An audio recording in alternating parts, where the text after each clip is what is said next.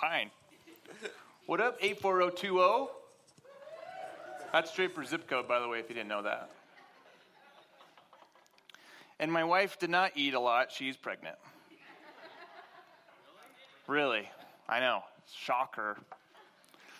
With our first son, little Lucas, so we're pretty excited. May or may not have named him after a Star Wars character. Maybe just a little bit was part of that. Just a little bit.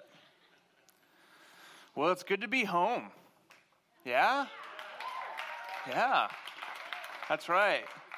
It's been over a year since I've been to a service in Draper, so it's been awesome. I think four years to the day, I sat in the back row. I think, and I was I was what you would call a prodigal son, saved early and left the church, and was very directionless. And it's kind of surreal being up here now talking to you guys after thinking about that this week. So you never know that back row, four years from now.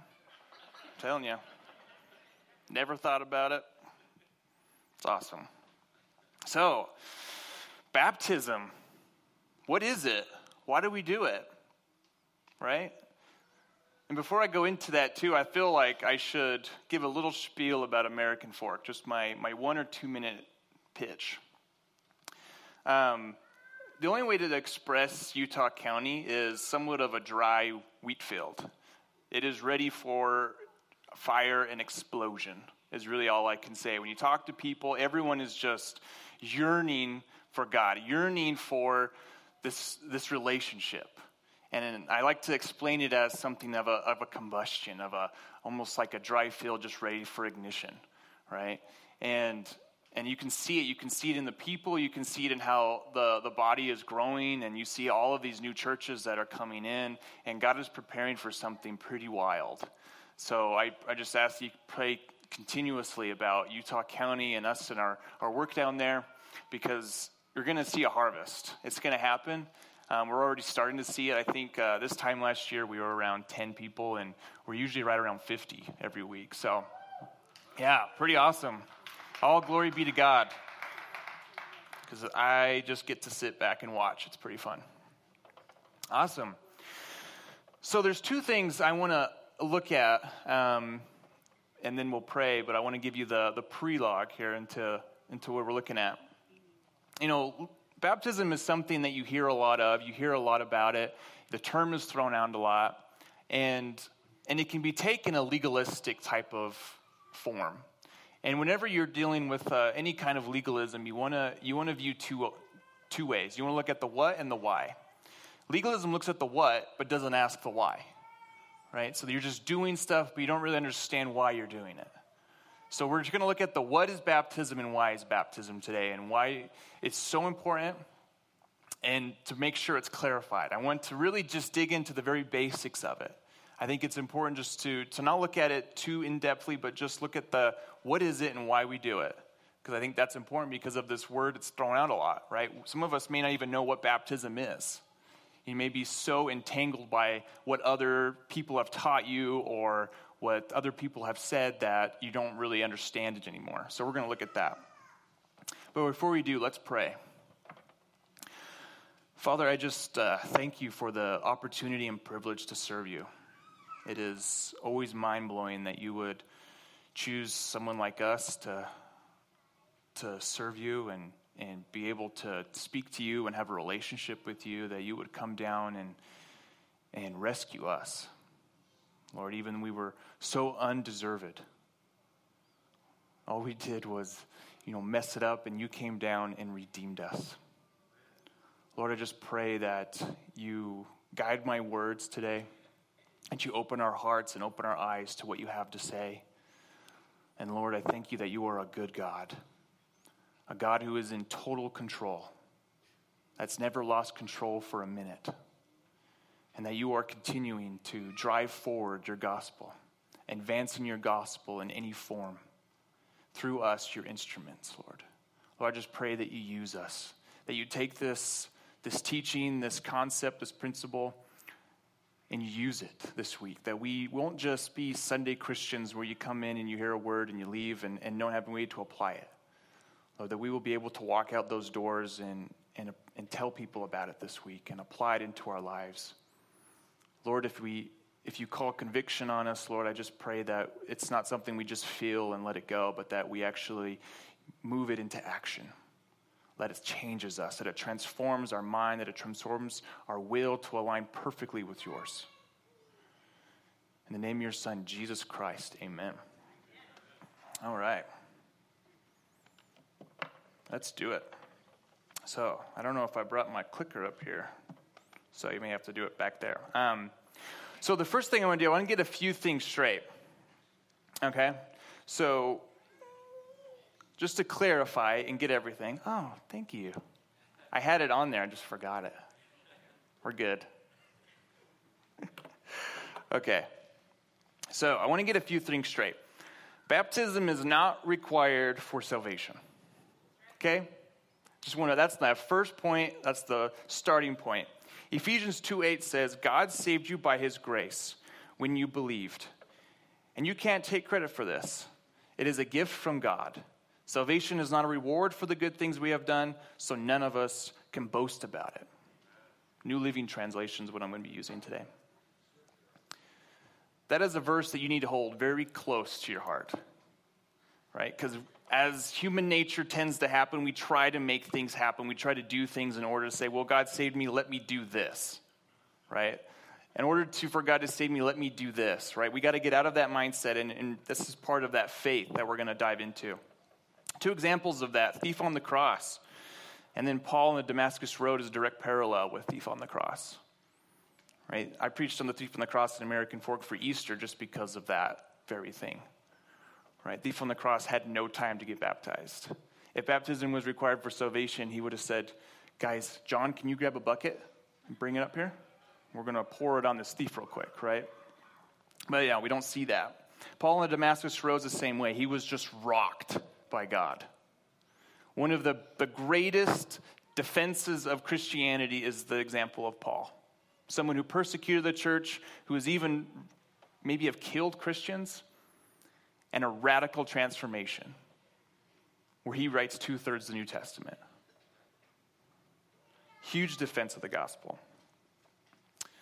The second point is that we are not justified by baptism. Romans 5 1 2 says, Therefore, since we have been made right in God's sight by faith, we have peace with God because of what Jesus Christ our Lord has done for us. Because of our faith, Christ has brought us into this place of undeserved privilege where we now stand, and we confidently and joyfully look forward to sharing God's glory. That made right, in a lot of translations, is actually the word justified. That's what it means. You are made right in God's sight by what? Faith. By faith is how you are made right. Now, if justification by baptism was, was needed, I would have a lot of fun with this. We go to UVU a lot and we, we do a lot of prayer with the UVU students down there. And if that was the case, if we could be justified by baptism, I have a great analogy for this. But I need a volunteer. Where's Pastor Ira? Is he in here? Did he run away from me? Probably. that guy. He's probably sitting in his office. All right, I need a volunteer. I need maybe a kid who's not afraid to get a little wet. How about right here? Black jacket. Come on up. You're the next contestant on. No, I'm just kidding. What's your name? Elijah. Nice to meet you. Why don't you come stand right over here for me? Okay? Okay. And you're, you're okay getting a little wet? Yeah. All right, cover your face. All right, don't peek. Don't see any water. Oh, that's good. Now, if I was justified by baptism, this is how I would probably walk around. Oh, look, how he comes up. Look at this. Let's protect this guy. Okay, I'll take a Maybe we'll get them both. Hey, we can do both of them. It's okay. bullet for you. So, what I would do is I'd probably just walk around UVU campus. We'll do it together. Okay, do nice. Double. So, I would probably just walk around in the name of the Holy Spirit. And the, uh, you are baptized.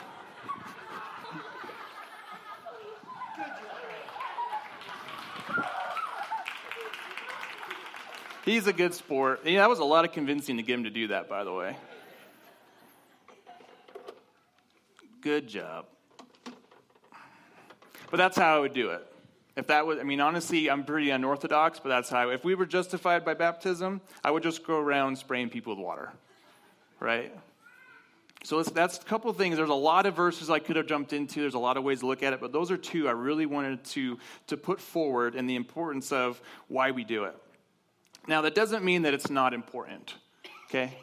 That doesn't mean that we, that we just, that it gets lax. I think that's something that the, the U.S. church in general for sure can do. We put such an emphasis on, on, you know, we're saved by grace and faith, which is awesome, but we forget about the importance of baptism right? And so we need to look at also how it is still an important feature. One reason is it's in our marching orders. So Matthew 28, 18 through 20 says, Jesus came and told his disciples, I have been given all authority in heaven and on earth. Therefore, go and make disciples of all nations, baptizing them in the name of the Father, and in the Son, and the Holy Spirit. Teach these new disciples to obey all the commands I have given you and be sure of this, that I am with you always, even to the end of the age. So there we have our marching orders, right? That's what Jesus told us to do. So he said, you need to go make disciples, but you also need to be baptizing them. Okay? Not in the sense of a salvific state, we just saw that, but then it's important. So we shouldn't take that lightly either. Okay? So we're saved by grace through faith, but we also have a command to also be baptized and to baptize people. Another option is it is often preached or it's preached often. So we read about this a lot, and especially in the book of Acts. So I use Acts 2:38 as an example, and we're going to dive into this because it's a very misinferred or misinterpreted scripture. So Acts 2:38 says, Peter replied, "Each of you must repent of your sins and turn to God." and be baptized in the name of Jesus Christ for the forgiveness of your sins. Then you will receive the gift of the Holy Spirit. Now, if I learned one thing by being mentored by Eric Van Ree for three years, it's that when we see complicated scriptures, we go head forth, right? We don't dance around them, we don't avoid them. We look at them, we break them down, and we explain them.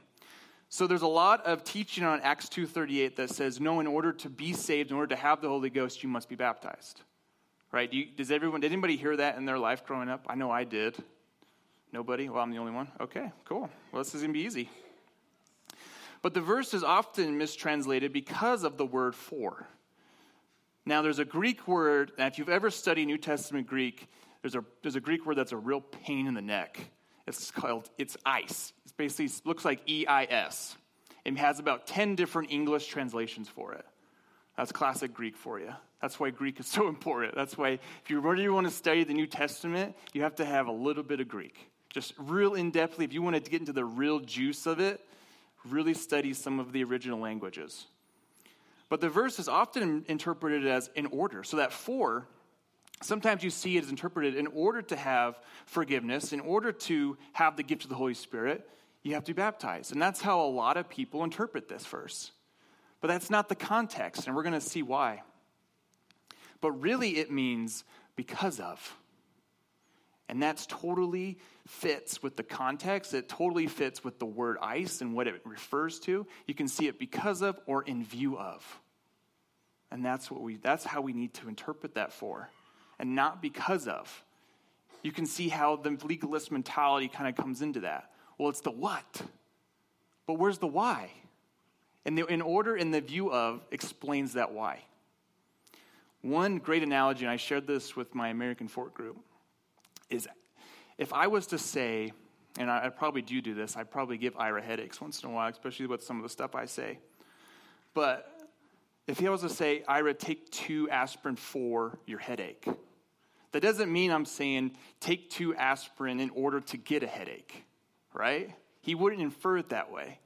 I'd say take two aspirin because of your headache is the for.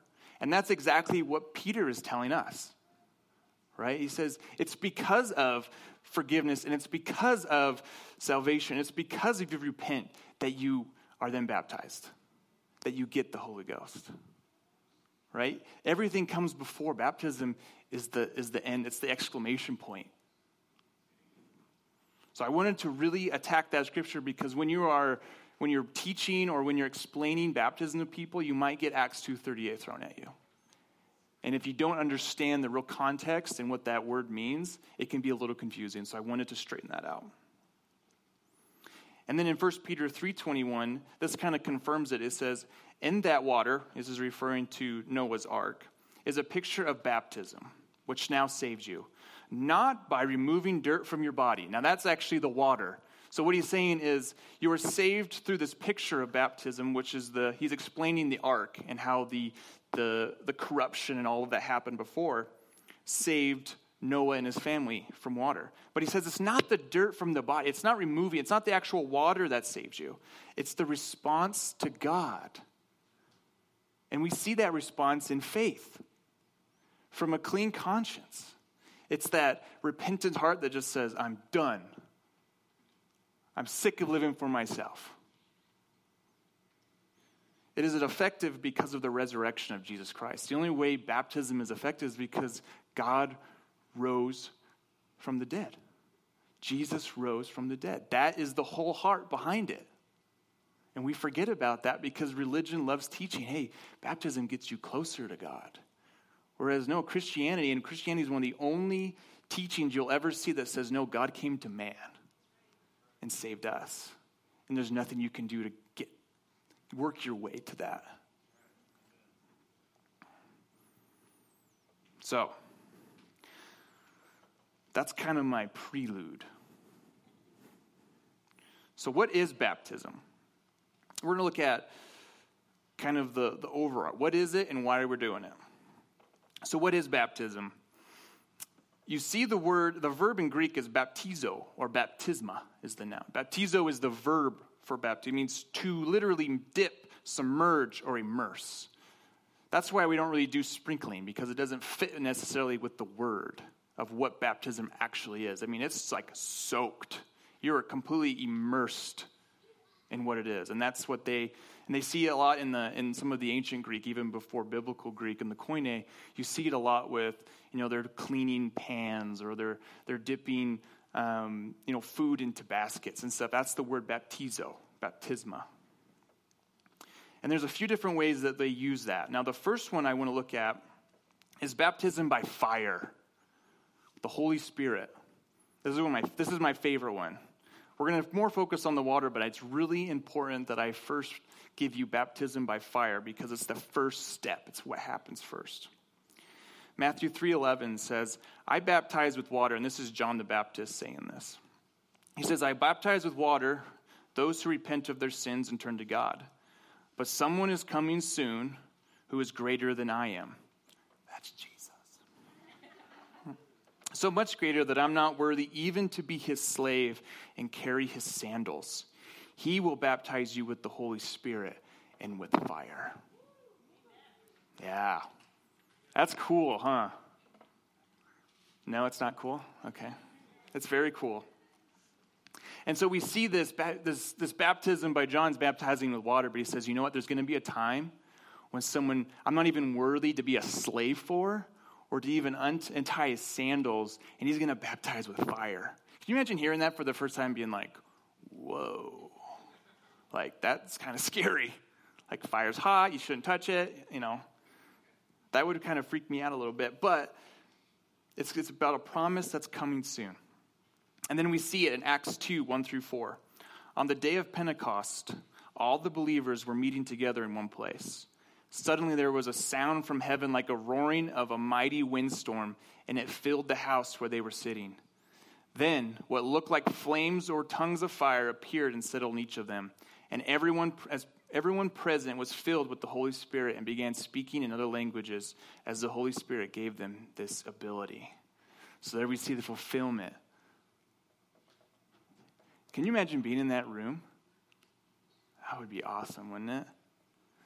But if you know God, you this relates to you. Because if you're saved, you've been immersed in this fire. You know exactly what I'm talking about when I say baptism by fire. You see it in a new believer. Strongly, very, very strongly in new believers because that's what happens, right? They just ignited. there's just a spark that comes out, and they go, wow, this is what life is.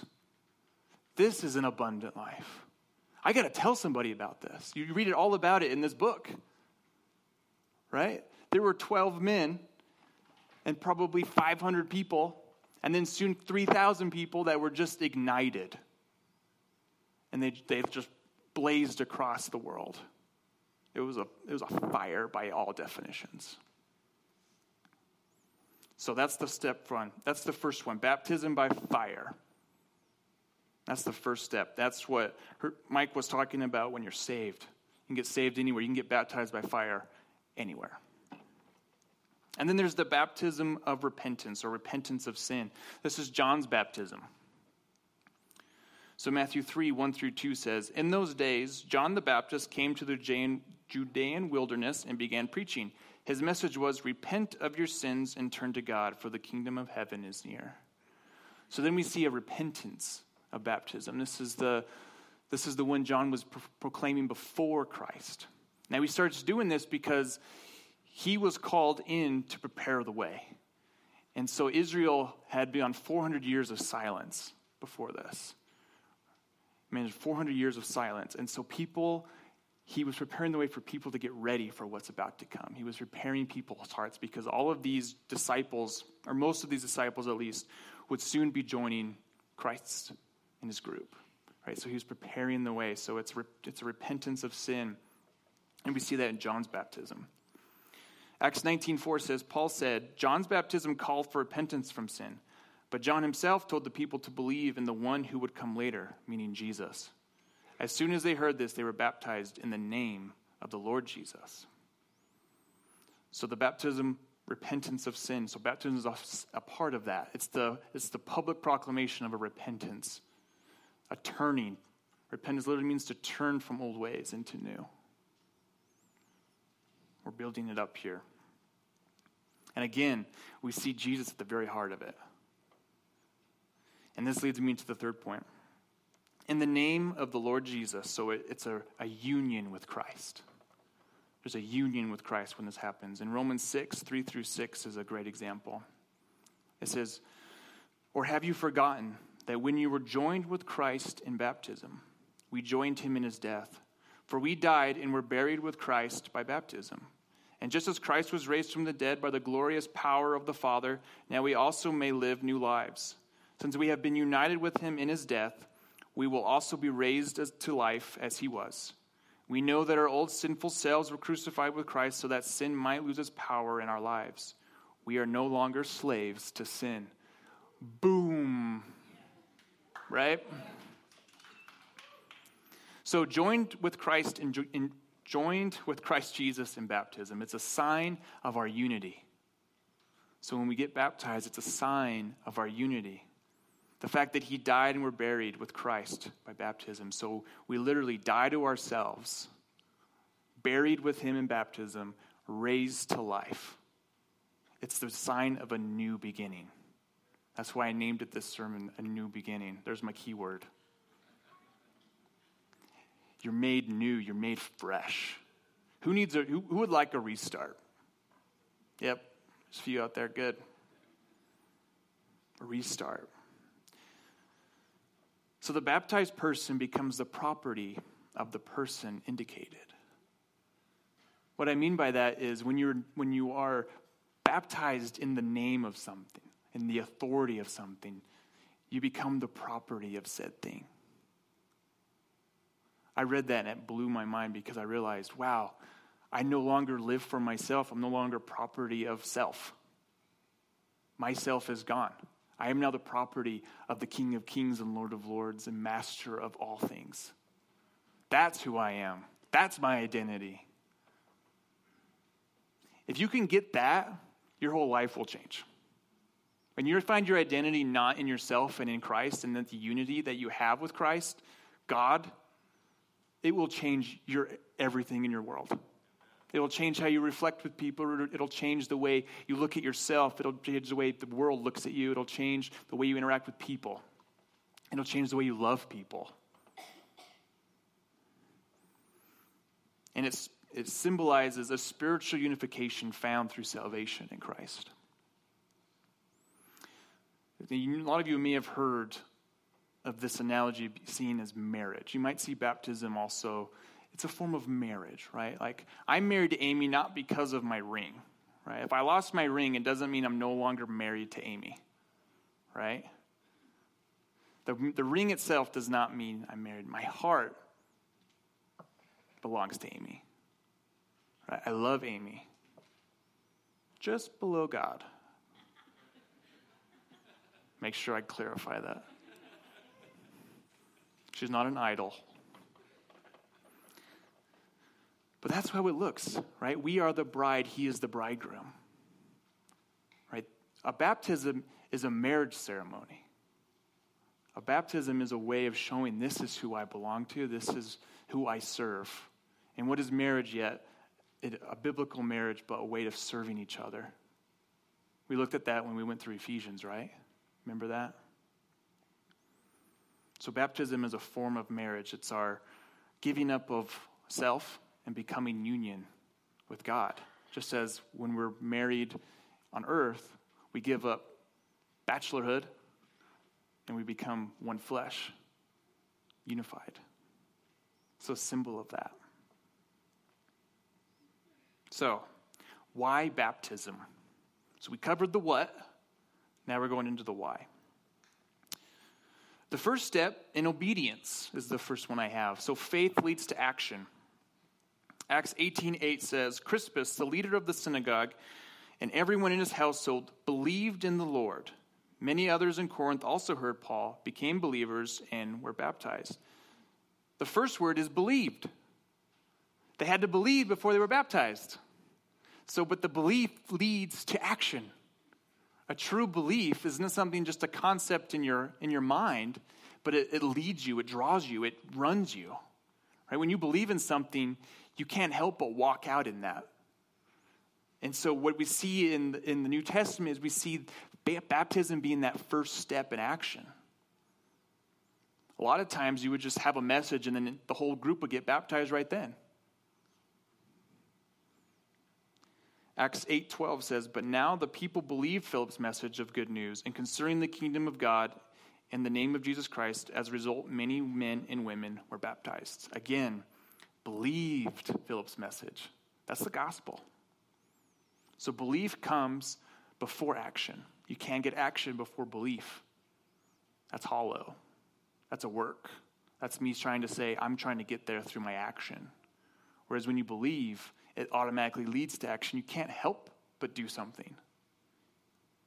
Right? That's what James in James 2 is talking about faith without works is dead, is the fact that you believe, right? How can you not help your brother? How can you not be charitable? How can you not be giving? How can you not have a heart for people? You can just speak the words, but you're not actually loving people. So, the first step in baptism, why we do it, is it's usually a first step in faith. The first step leads into action. And then, as Mike said, it's a public declaration. I like outward confession of an inward reality. Right? Salvation is an inward spiritual thing. Sometimes it can uh, physically affect you. I think Eric used to talk about how he actually physically kind of changed when he got saved. That people would look at him and go, You're different. What is that? But that step to faith often meant death to the early church. So that outward expression, a lot of times, was putting a big target on their forehead. Do you realize that? We don't have to worry about that as much, right? Get, we get baptized today, you're most likely not going to get persecuted with martyrdom after this. I hope not. But with the early church, that's exactly what they had to deal with. Everyone in the city knew who the Christians were because they'd be outside getting baptized. Everybody's like, who are these people? Oh, they're Christians. They eat like Jesus' flesh and blood. They're cannibals, right? That was kind of the thought.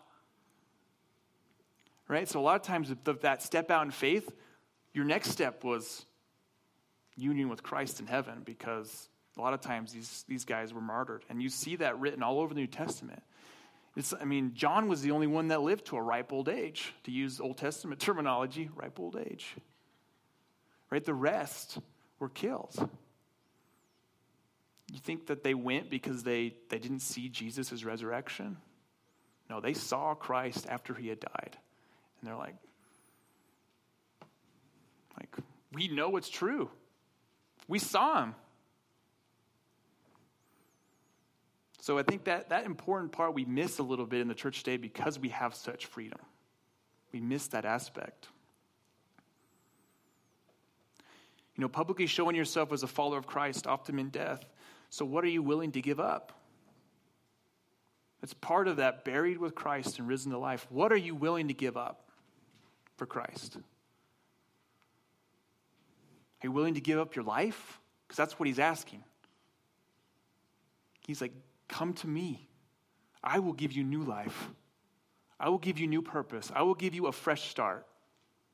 And that baptism is a symbol of that. Christ said, If you cling to your life, you will lose it. But if you give up your life for me, you will find it.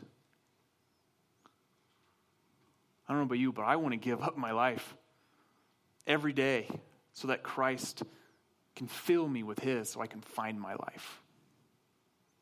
It's reverse. The world says you have to go find it. Go, go, go find purpose. But God says, no, give up yourself and I'll give you purpose. It wasn't until I started serving and started loving people was when I started to find my purpose. When God gave me purpose. Say yes to serving God every day, any way possible. Stop saying no and thinking about, well, it's going to get in the way of this and this and this, and just serve Him.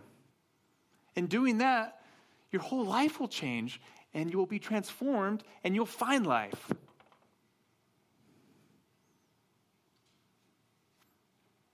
And then we start a new journey, a new beginning. When Christ was baptized, his ministry launched after this point. Now, he didn't need a repentance baptism. Even John was like, What are you doing here? You should be baptizing me. He says, No, I want this to be shown as a start. You give your life to me, step out in faith in baptism, and that gives you a new beginning. Right from baptism, he goes right into temptation, right into his, his three year ministry on earth. And a lot of times when you're coming to Christ for the first time, you're getting baptized, you got a big target on your head spiritually as well. Because the devil's going to come after you.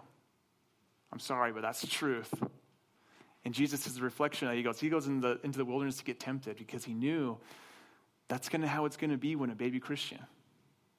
When someone who just comes to faith, and that's why God gives you that fire, I think, because you're just like, nothing's gonna get in my way. Right?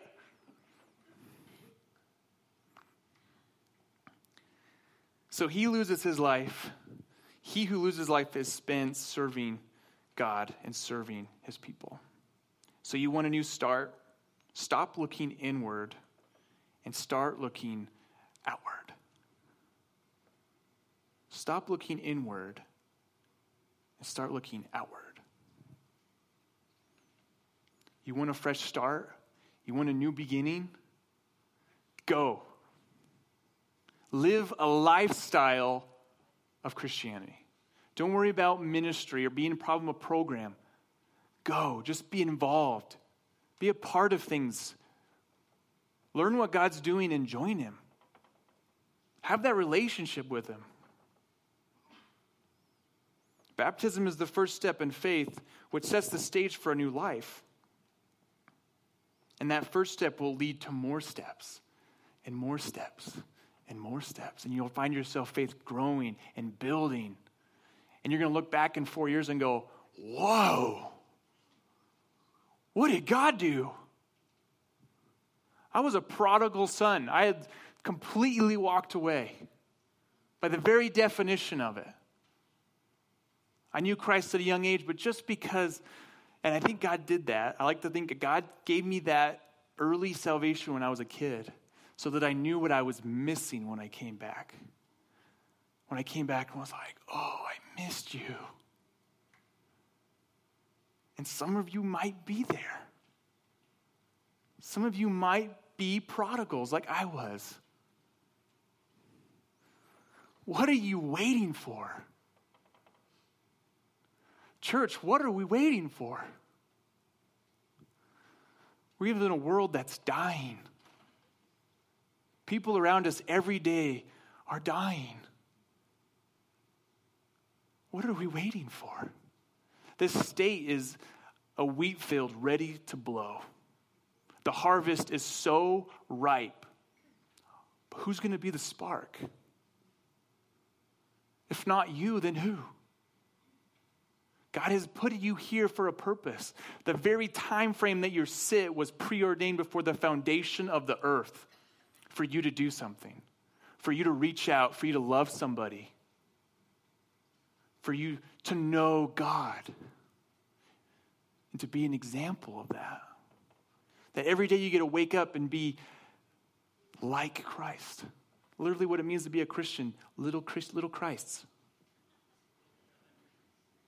You get to be that.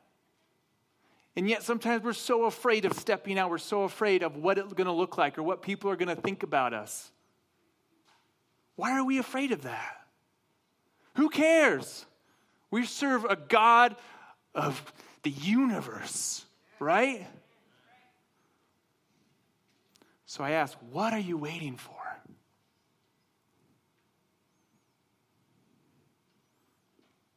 There's no good answer to that. That's not, I'm ready to go. Who's ready to go? Come on, who's ready to go, church?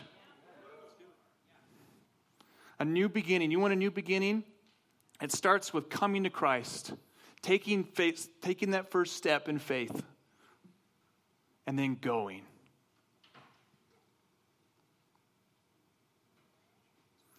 You know, there's two types of people I want to end with. There's the people who don't know Christ. Perhaps you're a visitor, you're, like me four years ago, you just show up and you're sitting in the back row, not sure what to do, and you don't talk to anybody. That's the person I want to talk to first. If you don't know Christ, what are you waiting for? He's drawing you. I like to say he's romancing you. He's saying, Come. I will give you abundance. I will give you a life for a future and a hope. Stop looking into this world and come to me. That's what he says. And then there's the Christians who, by definition, are lukewarm. You're Sunday Christians. I was one of those for a long time. You hear a good message and you leave, but there's no application, there's no sharing. What are you waiting for? Time is running out. You're not getting any younger, and there's no promise for tomorrow. Right? We are not promised tomorrow, so what are we doing? What are you waiting for today?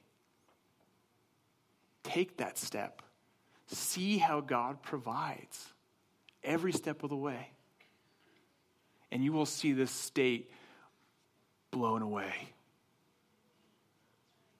We talk about it a lot, right? We talk about this state being revived. We love talking about it. But who wants to be the change? Yes. Amen. So if you're one that has doesn't know Christ, I just want to take a minute and give you a chance to respond. Right? So can we just bow our heads for a second? And if you don't know Christ, but you want that relationship with Him, He's drawing you, He's romancing you. I just want to agree with you. We have a number you can actually text, which will give you an ability to talk to somebody because we're more than just leading somebody to Christ. We want to be disciple makers. We want to walk with you. We want to raise you up. We want to encourage you. There's so much more to the walk than just accepting. You also have the walk. You have to be able to learn how to walk before you can run. We want that. So if you are one that doesn't know Christ and you want that relationship, you want that fulfillment, you want everything that He offers, and the only thing in this world that can give you fulfillment is Him, just raise your hand. I just want to agree with you.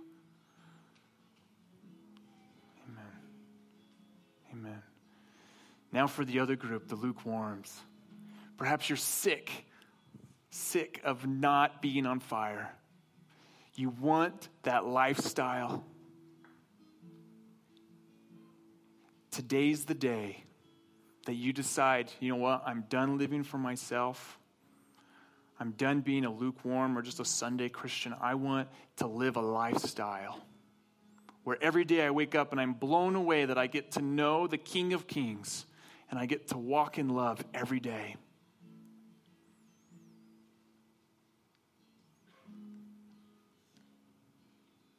Father, you are good. You are the only thing that gives us fulfillment. You are the one that allows us to know you. You give us the faith, you give us the grace, you give us everything we need to come to you. Thank you, Lord, for what you did on that cross. Thank you that by your blood we are clean. That it's not by our righteousness, but your righteousness that we are seen clean. Lord, I just pray for this body. Lord, I pray that a fire will ignite in this church. That this body will just leave here completely on fire for you. That they will go out into this world this week and preach your gospel.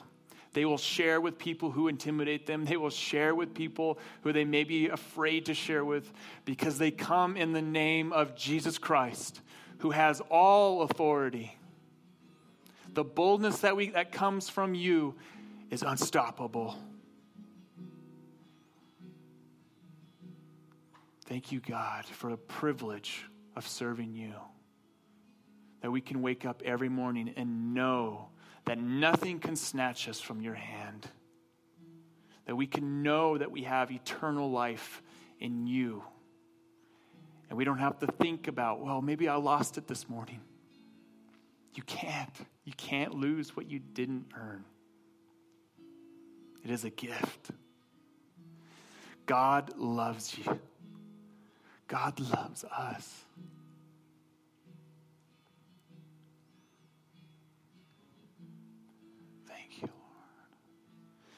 In the name of Jesus Christ, I pray. Amen.